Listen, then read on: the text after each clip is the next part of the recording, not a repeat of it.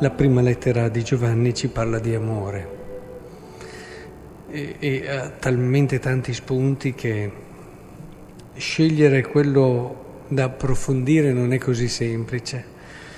Facciamo un percorso però che partendo dal Vangelo ci aiuta a cogliere come davvero l'amore sia il vero motore della vita. Si dice una cosa che può sembrare scontata, ma è importante che comprendiamo questo carattere proprio del miracolo. È un miracolo quello che fa Gesù di camminare sulle acque, ma la cosa che ci deve colpire è questo, vedendoli però affaticati nel remare perché avevano il vento contrario, sul finire della notte gli andò verso di loro, vedendoli affaticati. Non è che Gesù voglia fare sfoggio di potere, di capacità sovrumane. E, e questo suo desiderio di essere vicino alle persone, andare incontro a una loro fatica, andare incontro a un loro momento di difficoltà, che lo porta ad andare verso di loro. E potremmo quasi anche dire avrebbe fatto a meno volentieri del miracolo. E non ci pensa neanche magari al miracolo, come poi succede quando davvero si fanno i miracoli, quando i santi fanno i miracoli ci pensa mica al miracolo. Sono talmente presi dal bene che desiderano fare a quella persona lì e partecipano di quella passione, di quell'amore che è proprio di Dio, che se avviene anche il miracolo, insomma, se ne rendono conto a volte solo relativamente. È qui quello che fa la differenza, questo discorso di fede che è totalmente permeata dall'amore. Ed è un aspetto che si vede bene nella lettera di Giovanni che abbiamo appena ascoltato, perché noi abbiamo conosciuto e creduto, dice qui, l'amore che Dio ha per noi. L'amore non è semplicemente un qualcosa che io posso eh, va creduto, va creduto. Noi l'amore di Dio, c'è un legame strettissimo tra la fede e l'amore, questo vale nell'esperienza di Dio e, e forse lo si comprende anche in modo abbastanza immediato per il fatto che Dio non lo tocchi, Dio non lo vedi e di conseguenza devi credere che ti ama. È vero, ragionevolmente puoi anche arrivarci a capire che ha un senso e una logica tutto quello che è successo e che ti parla di amore.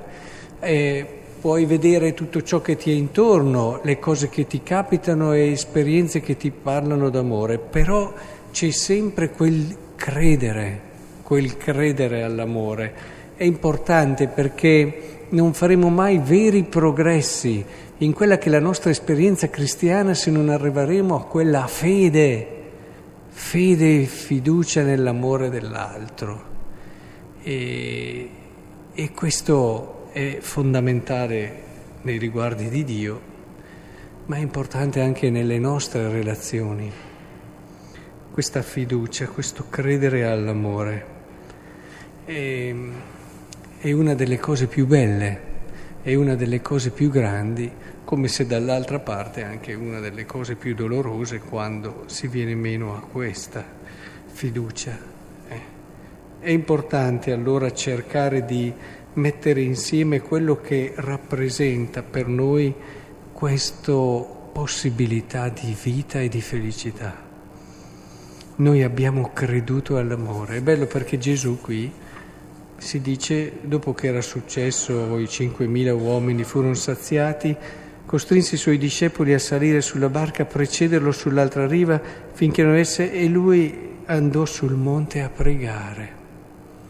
Se mi chiedessero cos'è che serve la preghiera, una delle risposte che darei è sicuramente per credere all'amore che Dio ha per me.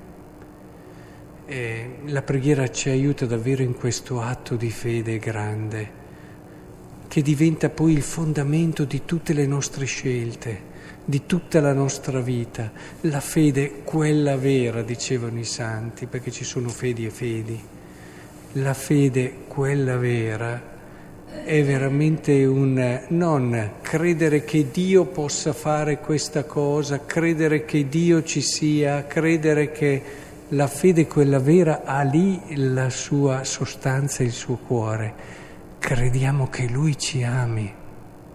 È stata la tentazione finale di Gesù, quando dinanzi a, a questo sentirsi abbandonato dal Padre ha rinnovato la sua fiducia nel suo amore. Credere in Dio non è credere nell'esistenza di una super realtà, credere in Dio vuol dire credere nel suo amore.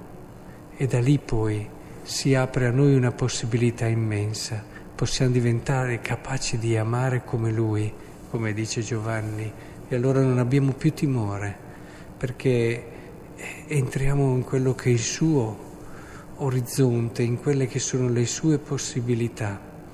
E tutta la vita si trasforma davvero in qualcosa di bello.